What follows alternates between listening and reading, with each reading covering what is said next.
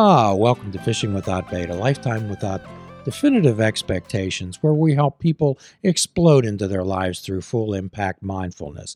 The only entrance fee is the honesty, open mindedness, and willingness to try. If you have a few particles of those, welcome aboard. You're on your way. I'm Jim Ellermeyer. I'm a behavioral health therapist, continuing our conversation with Chris Whitlatch, author of Notorious Pittsburgh. When most people think of these things, they think of a they think of a New York City, they think of a Chicago, they think of a Philadelphia.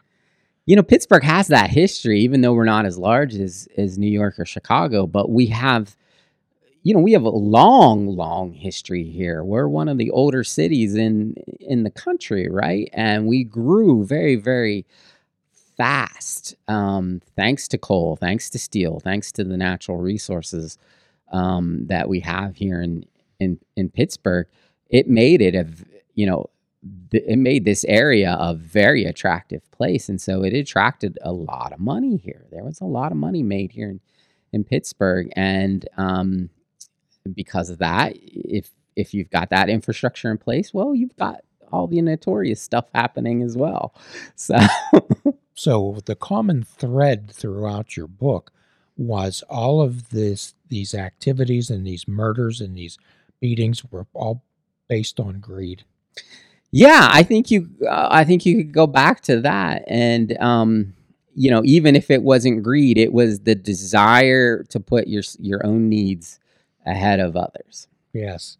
What surprised me, Chris, was unlike some of the other Cosa Nostra Bob stories that you read about, these guys were the owners, these guys were the bosses of these businesses, and they did the dirty work themselves. Yeah, um, you know, you. It was never proven. It was never um, admitted to by Henkel, but you could probably, you know, take that dotted line across and say he might have been a contract hitman here in in Pittsburgh for the family. Um, but there's no proof or evidence of that. And yeah, most of the time when you when you, you hear the story, you know, George Lee was likely you know, assassinated by wasn't by Nick DeLuca, but it was probably by those uh, by several people connected with Nick, you know, friends of Nick or relatives of Nick is a possibility too. And, you know, because he had the most to gain from it. So, but yeah, when when they got involved, they got, you know, when Nick DeLuca went after um uh uh, Tex Gill, you know, to try and take control. He had the arsenal. He had the guns. He was going. He was gonna, you know, ride out after her, him, you know, basically. So yeah, So when we're talking about all this psychology, we're talking about the baser aspects of of human beings, and uh, I think we all know that most people are good up doing the next right thing. Uh, but it's these it's these type of stories that fascinate us and titillate us. Well, I think you know you see that with with true crime, and and it's um, so there's a line, right? And there's a line that you won't cross in your own life. I won't cross in my own life. But have I had the fantasy of what it would be like to rob a bank? Well, yeah, that sounds fun. You know, you see it, you you, know, you see it on um, movies and things like that, and you'd never do it. It's those people that are willing to cross that line into that gray area. Um, People like to read about pirates. They don't like to read about people in the Navy. they make the best characters. You bet they do. So, what impressed me so much, Chris, was the attention to detail that you went into in this book. So, tell us about the process. I'm sure that this just didn't come right out of your head.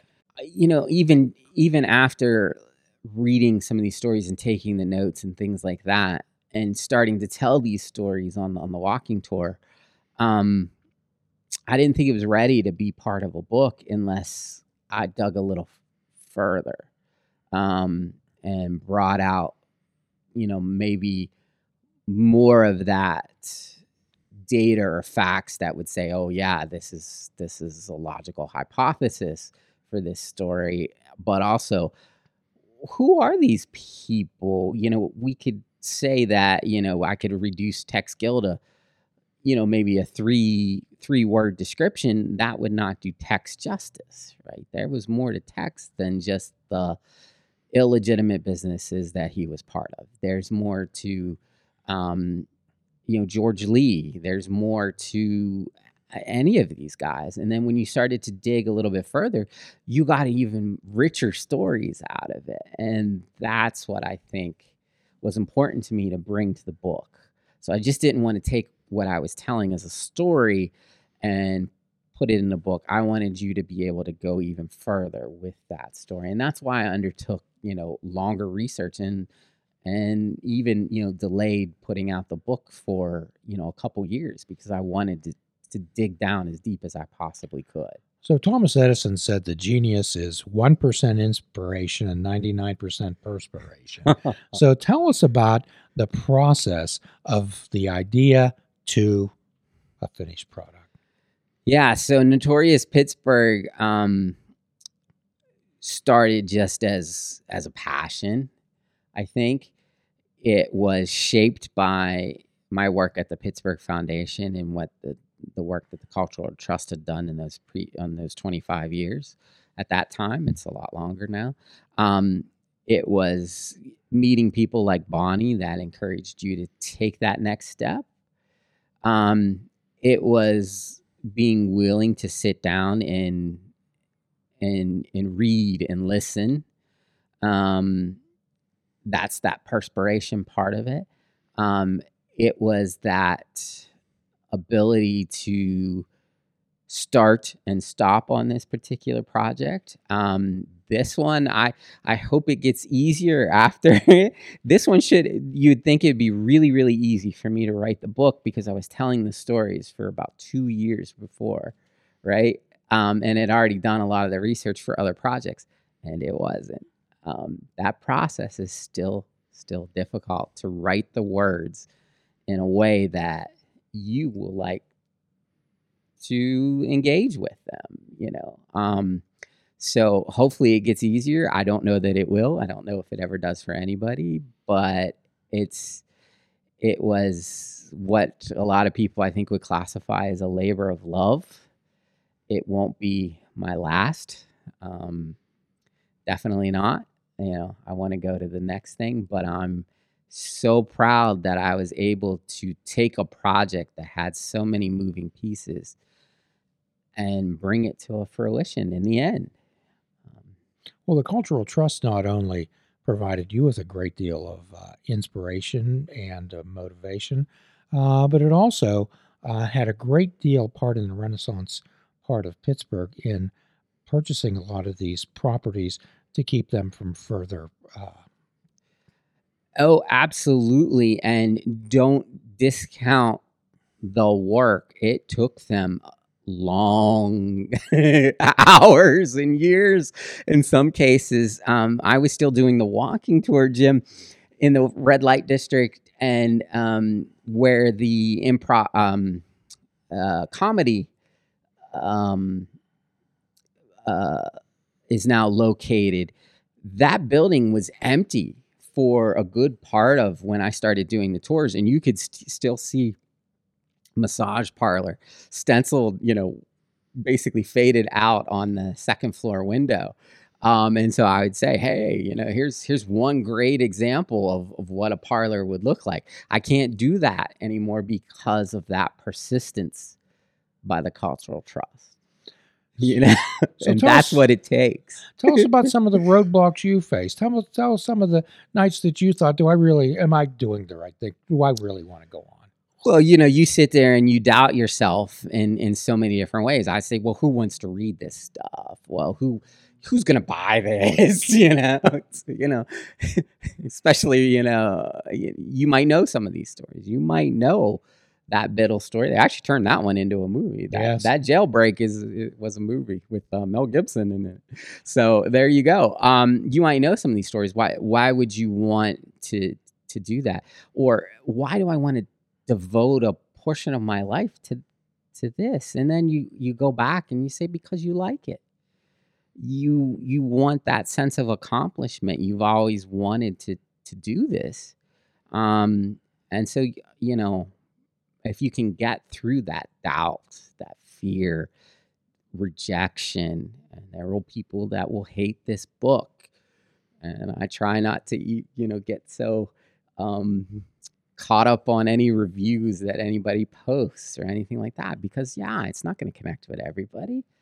Um, but in the end, that sense of accomplishment to just finish a project that started oh seven years ago really that idea was Seven years? was seven years until that book came out and it came out in many different iterations you know before it was in a book as well so Are you proud of it? yeah i am Excellent. and i'm you know and i'm you know i'm i'm proud of myself for being able to to get there because it's very hard to you know manage through those ups those downs to get to a finished project.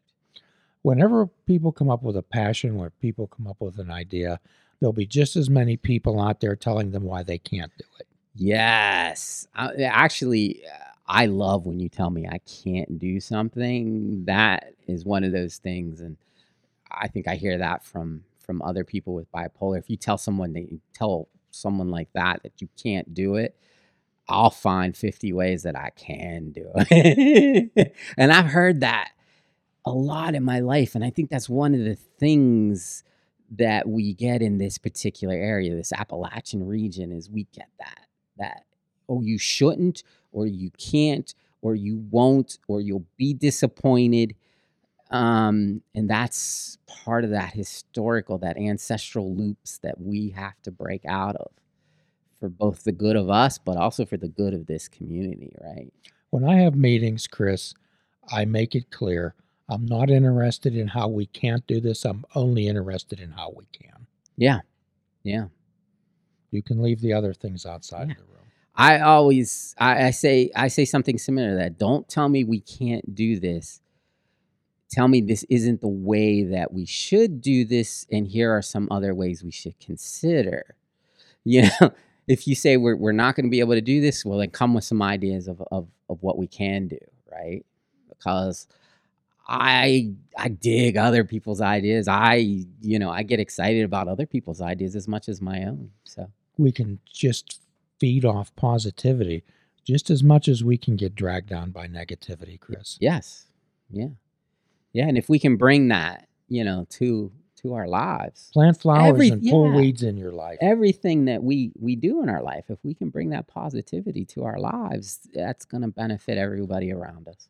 There are people who could walk past a, a milk cooler and turn every every milk in their sour.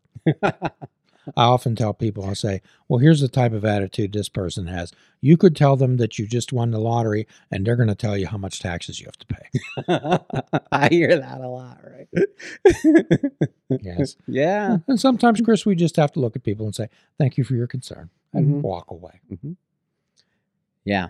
And being being strong enough to do being able to do that and not like you said, not not let it worry you that that happens because it's going to happen. Yes, but if you're is. present with with with with yourself, then you you can walk away from that. right? What we're talking about is confidence. Yes. Yes. Yeah. Confidence and identity confidence and an identity formation so what we like to do is we like to share with people that they can get here from there and you've certainly proved that in our previous podcast chris and you're certainly uh, demonstrating that tonight with your going forward and having actually having your baby a published book Well, and then that's what I would encourage people to is don't stop ever. You know, don't stop learning, don't stop listening, don't stop doing. I I like that. Yeah. I like that a lot. So how uh how can a person uh get in get this book? Well, right now, Notorious Pittsburgh is available from Amazon. Um, so you can purchase it both in uh, ebook form and print form from there. It's also available from Ingram Books. Hopefully, it'll start showing up in your local bookstores. We're working on that. But if anybody can help me out and introduce me to, you know, a local bookstore um, and get the help me get the book there, that would be great as well. Um, what's cool is I will be doing what we're calling the Notorious World Tour, um, starting um, next month in May and going through October so far. and I will be showing up at your local libraries. They have been wonderful about hosting local authors like myself. So come bring your book. I'll sign it for you. Be happy to. Or if you don't have the book, you can come uh, and purchase one there. Or in many cases, you'll be able to check it out. And, you know, that is I don't know that an author geeks out as much as I do about actually seeing their book in a library, but man, I thought that was cool. That's cool, you know. so, yeah, so definitely come out, say hi, uh, get your get your book signed, um, support your local libraries. They support people like me. Well, we're going to, of course, put it up on our library on our on our website and the link there. And uh, Chris, it's always a delight to have you aboard. Well, thank you, Jim. Thanks for everything you do, and thanks for bringing these stories to light. All righty. Well, we'll both be on the uh, Doors Open tours this summer. We will, and definitely check out Jim's tour. That is something very unique that um, you'll only find here at uh, Doors Open. Um, I don't think anybody would be so so um, creative in putting together a tour that will help you actually understand your neighborhood. I think that's really cool. It's going to be a lot of Definitely fun. check it out. A lot of fun. Yeah.